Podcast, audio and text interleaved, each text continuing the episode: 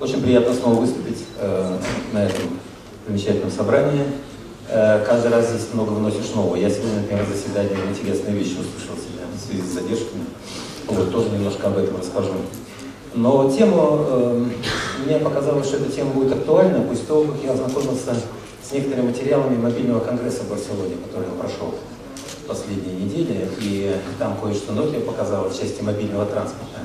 И вот это навеяло меня на эту тему. Ну, а, а главное, это пакетно-ориентированный оптический транспортный метод решения.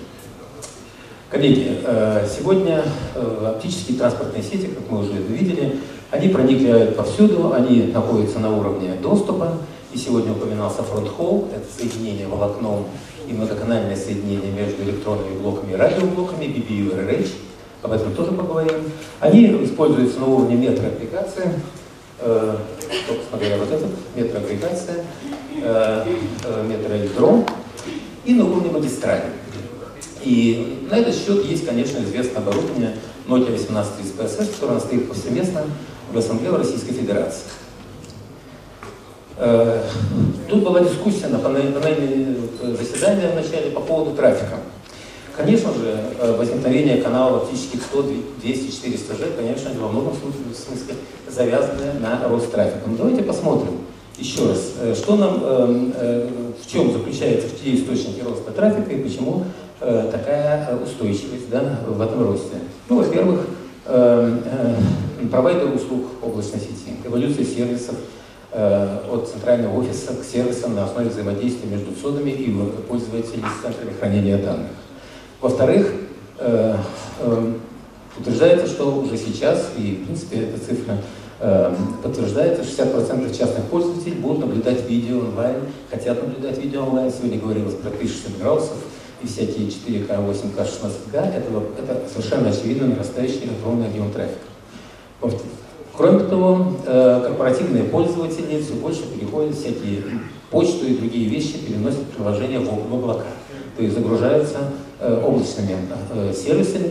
Интернет вещей. Конечно, может быть, соединение машинки машины на не очень большое, но этих соединений масса, их очень много.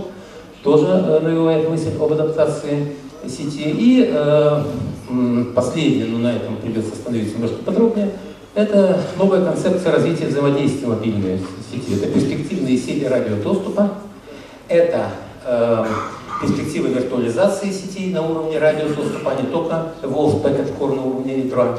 И здесь э, возникает новая сфера применения оптических решений.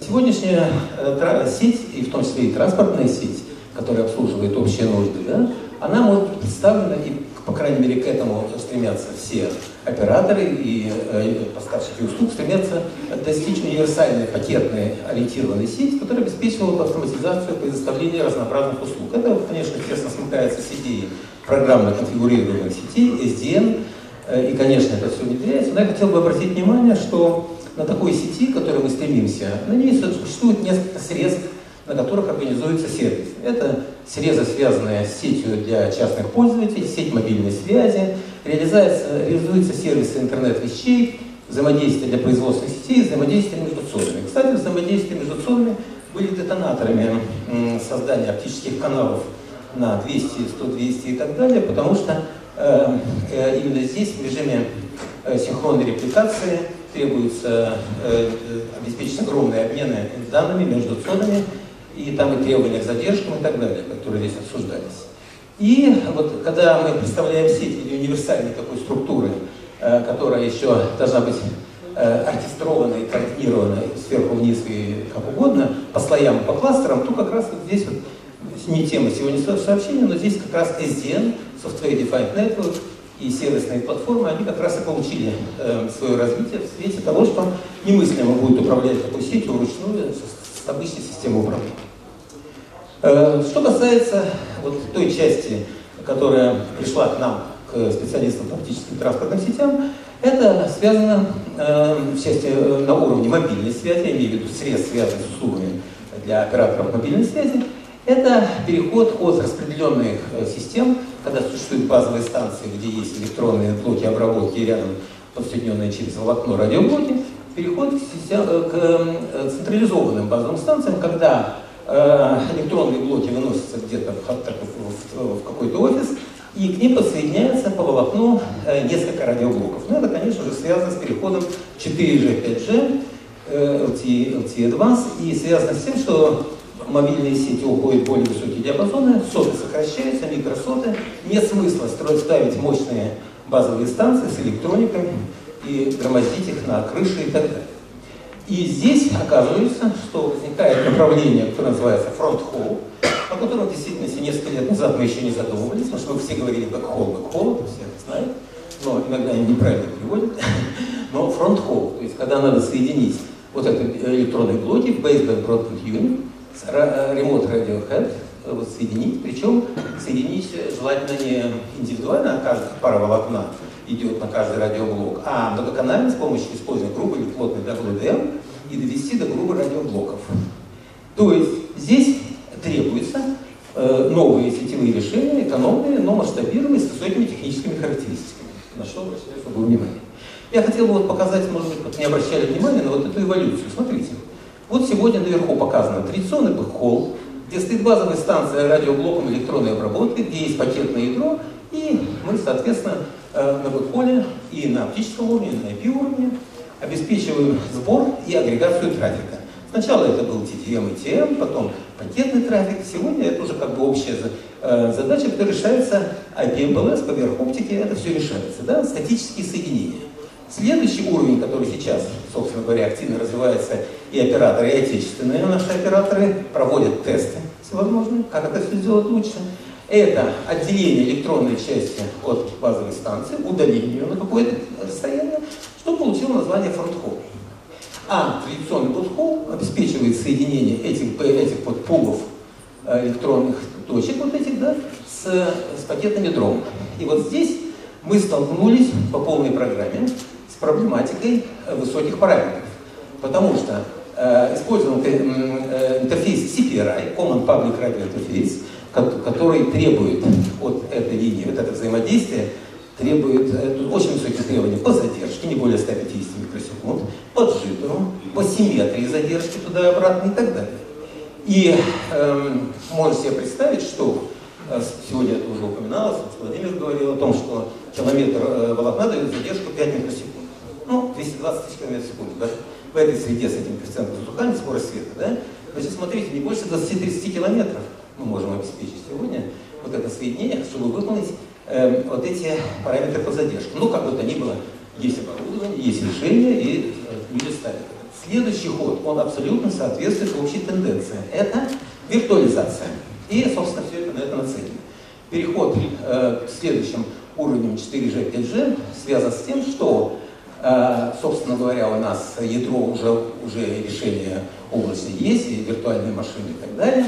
Есть, э, виртуализируется электронная часть, вполне реально, и возникает новое поколение френдхолл, и все это насквозь пишется уже рефреном динамические соединения.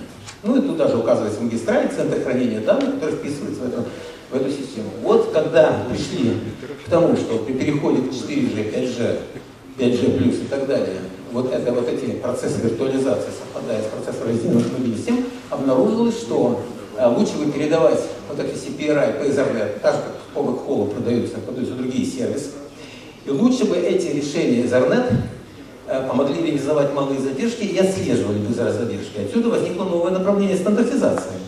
Uh, time Sensitive Networking, TSN. Вы еще не слышали, но это новое направление. Э, вот если представить себе оптическую сеть, то смотрите, что получается. Вот на сегодняшний день есть, даже тут показано наше оборудование, это просто для примера, да, вот есть э, э, бэкхолл, который обеспечивает коммутацию на уровне оптических лямбда-каналов, OTN-контейнеров, на уровне пакетной агрегации. Три варианта коммутации здесь возможны и соединений. И на сегодняшний день большинство соединяется, подключается, просто подходит эта оптика к базовым станциям либо где уже фронт-холл включен, подходит к точкам, где, э, собственно говоря, находятся вот эти BBU, и, э, соответственно, между этими BBU и э, сами радиоблоками тоже стоит оптика, но которая выполняет эти жесткие требования на небольшое расстояние, подключает несколько 6, 7, 8 радиоблоков. Дальше, на следующем этапе, обратите внимание, что здесь написано 5G, на следующем этапе здесь показано нечто, а показано то, что лучше бы передавать вот это, э, уже гарантировать параметры другим способом, поверх Ethernet. То есть вот этот CPRI в настоящее время стандартизируется в виде нового ECPRI, который может быть передан, этот э, протокол сигнал, поверх Ethernet. И это позволяет вынести еще дальше BBU. И еще э, больше, так сказать, оптимизировать эту часть сети с точки зрения подключения. Э, соответственно, апофеоз вот этого всего развития, это когда мы все это, соответственно, вся эта оптическая сеть начинает обслуживать облачную виртуализированную сеть, где находятся электронные блоки обработки базовых станций, пакетное ядро и так далее. И какие здесь главные задачи возникают перед оптиками, перед транспортниками? Вот они здесь нарисованы. Это, во-первых, низкие задержки. Так, чтобы подключать вот эти радиоблоки, их много, они висят на заборах, там, не знаю, на рекламных щитах, на столбах, их нужно подключать. Это, низкие задержки. Поэтому разрабатывается Time Sensitive Network, видите, написано TSN, Ethernet. Во-вторых, требуется распределение сигналов синхронизации по фазе времени. Не только тактами, как это делает SDH или в интернете, но э, PTP, да, в метке времени, для того, чтобы э, предоставлять вот эти новые сервисы. В-третьих, требуется высокий уровень сетевой защиты с временем переключения менее более 50 секунд, на этом там всегда этим отличались, да, транспортной сети. И эффективная пакетная агрегация в их и сдача каналов на уровень, на уровне ядра, и даже до того Э, э, на уровне 100 гигабит Ethernet и выше. Соответственно, вот я просто здесь показал, что даже при таком развитии кое-что уже есть, кое-что разрабатывается, но мы уже можем с сигналами PTP передавать сквозь эту сеть двумя способами. Мы можем передать на отдельной длине волны. Просто на отдельной длине волны от источника мы с ввода контроллер со всеми выполнениями, э, исполнением всех требований передаем PTP вплоть до вот этих радиоблоков, которые получают метки времени. Но это можно сделать через пакетные карты. Это, это первое. Да? Второй момент. Да, это связано с тем, что э, низкие задержки. Как сделать низкие задержки? И здесь идет стандартизация вот этого TSN Ethernet. То есть это доработанный Ethernet, который позволит очень четко контролировать времена для виланов. Так, чтобы они исполнялись время передачи, задержки и вариации задержек. И, соответственно, особенно э, обращается внимание на вот этот CSN, Time Sensitive Network, для фронтхола, потому что там низкие задержки, специфический режим синхронизации и так далее, и так далее.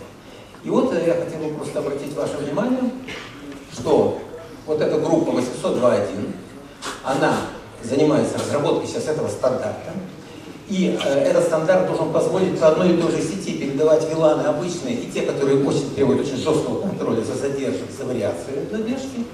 И что в настоящее время, конечно, мы используем CPRI первого поколения, но уже к, 2000, к августу 2017 года предполагается стандартизация и CPRI, а в 2018 году должен выйти уточненная спецификация TSN Ethernet, которая будет обладать дополнительными свойствами. Иначе не построить будет фронт-холл холл для мобильных сетей следующего поколения. Ну и с точки зрения высокосетевой защиты, 50 миллисекунд, э, соответственно, вот тут две структуры показаны. Ну, с одной стороны, мы используем оптику для э, доступа агрегации трафика всех трех типов, и по оптическим лямбдам, и пакетная, и по э, контейнерам БТН. Мы их агрегируем и сдаем в виде 100G, в многих случаях так уже требуется, на, на ядро. Здесь защитных механизмов много на каждом уровне. И на уровне оптических лям, с дублированием, GMLS, э, на уровне ATN-контейнеров и на пакетном уровне Ethernet Ring Protection. Там много защиты. Другой вариант применения, когда у нас э, э, на оптическую сеть э, подключаются маршрутизаторы, и мы их напрямую соединяем offload, не через маршрутизатор, а напрямую соединяем с э, ядром, так, чтобы избежать загрузки маршрутизатора с транзитным трафиком. То же самое, это уровень метра ор, ядро, э, где то же самое э, высокий уровень защиты есть, то есть, в принципе, с этой точки зрения все более-менее. Здесь как бы мы можем требования. То есть у нас в оптической системе имеется все три типа коммутации RODM, которые независимо от длины волны, направления и э, могут коммутироваться в узле и терминироваться. У нас есть Cross Connect, где запакованные в контейнеры сигналы, здесь пакетные, коммутируются и группируются на, э, и загружают лямбды, и есть пакетная коммутация. Все три типа коммутации. У нас есть э, уникальные оптические узлы, которые независимо, colorless, directional, contentions, которые коммутируют неблокируемое больше, чем 8 направлений, 8 и больше волн и так далее. Можно и, одну минуту еще? Да, хорошо. И, и, кроме всего прочего, имеется уровень электронный, где мы распоряжаемся запакованными сигналами, и а, фотоны. И там, и там тоже есть, как бы, эм, соответственно, способ защиты. Ну и последнее, о чем я хотел сказать в своем выступлении, это масштабирование каналов. Посмотрите, мы всегда говорили, на прошлой конференции говорили о каналах 100G. Э, вот последний раз мы говорили о том, что можно передавать 100 гигабит на огромные тысячи километров, 200 гигабит в секунду. Э, а потом возникла возможность, у нас есть оборудование, выбирать различные скорости передачи по оптическим каналам в зависимости от задач. И я хочу сказать, что вот сейчас я просто поясню, это оказалось очень интересным применением как раз не, не для супердальних линий, о чем мы всегда говорим, а это решение, потому что там, когда мы сдаем, когда у нас вырастает количество 100 гигабитных интерфейсов на сети, возникает необходимость передачи 200-400 на одном оптическом канале, на одной несущей. На сегодняшний день, э, с точки зрения метросети, мы можем передать, э, конечно, 100 же на одной несущей, на расстоянии там, 1000 километров, мы можем передать 200 гигабитов, используя два типа э, модуляции, либо на 600 по полутора тысяч километров, можно передать 400 гигабит в виде двух на двух несущих по 200, вот можно посмотреть, тут Т8 показывает один из этих вариантов, скажем, 600-1500, можно передать на одной несущей 400 гигабит 100-150 километров. К чему все это? К тому, что это все здорово, но и это будет использоваться, тем более, что 400 гигабит Ethernet стандартизация ожидается к концу этого года, но хотелось бы увеличить дальность. И э, если 600, 1500 для 200 еще куда не шло, то 500 э, на двух несущих уже 400 километров не очень, а 400 гигабит на одной несущей 100 150 маловато. Поэтому в заключение просто я хотел бы показать, что наша любимая знаменитая Беллапс лаборатория, которая всегда нас удивляет да, чем-нибудь, она придумала способ дополнительной обработки, чтобы были там сходы состояния ошибок, с предсказанием и так далее, которые позволят еще на 20-30% увеличить вот эти расстояния. Вот я вам показываю просто, вам будет это интересно. Это дополнительная обработка, когда у нас сигналы с высокими уровнями модуляции, а 400 гигабит передается с модуляцией 64 там, то если ее подвергнуть на передаче вероятностным формированием позиции, диаграммы фазы манипулирования сигнала и так далее, и так далее, изменить вероятности появления фазовых точек. Большую часть передавать более низкоэнергетическими, а меньшую часть счета более энергетическими, то оказывается можно приблизиться к пределам Шеннона и добиться увеличения дальности где-то до 20-30% э, на вот таких больших скоростях, что было показано на экспериментах, которые были проведены вместе с Deutsche Telekom и университетом Мюнхена. Это очень интересный результат, потому что просто есть графики, просто времени мало, показывают, что мы просто те пределы Шеннона, которые связаны с неимением взаимодействия, мы приблизительно, что мы можем больше мощности вводить, потому что изменилась статистика отсчета. Вот такой, такой хитрый фонд. Ну, я хочу сказать, что это все, конечно, о чем мы говорим, не химера, потому что у нас есть набор оборудования, который называется не, не fronthaul, не backhaul, а anyhaul, потому что вот то, то, что я показывал развитие, уже слово fronthaul идет, путь уходит. Это любой haul, любой подъем, да? Ну и, соответственно, оборудование, которое позволяет агрегировать и передавать трафик э, э, до 100 G, 200, 400, это уже все вот в этом реальном оборудовании, чтобы решать вот эти будущие задачи с учетом стандартизации. Спасибо за внимание.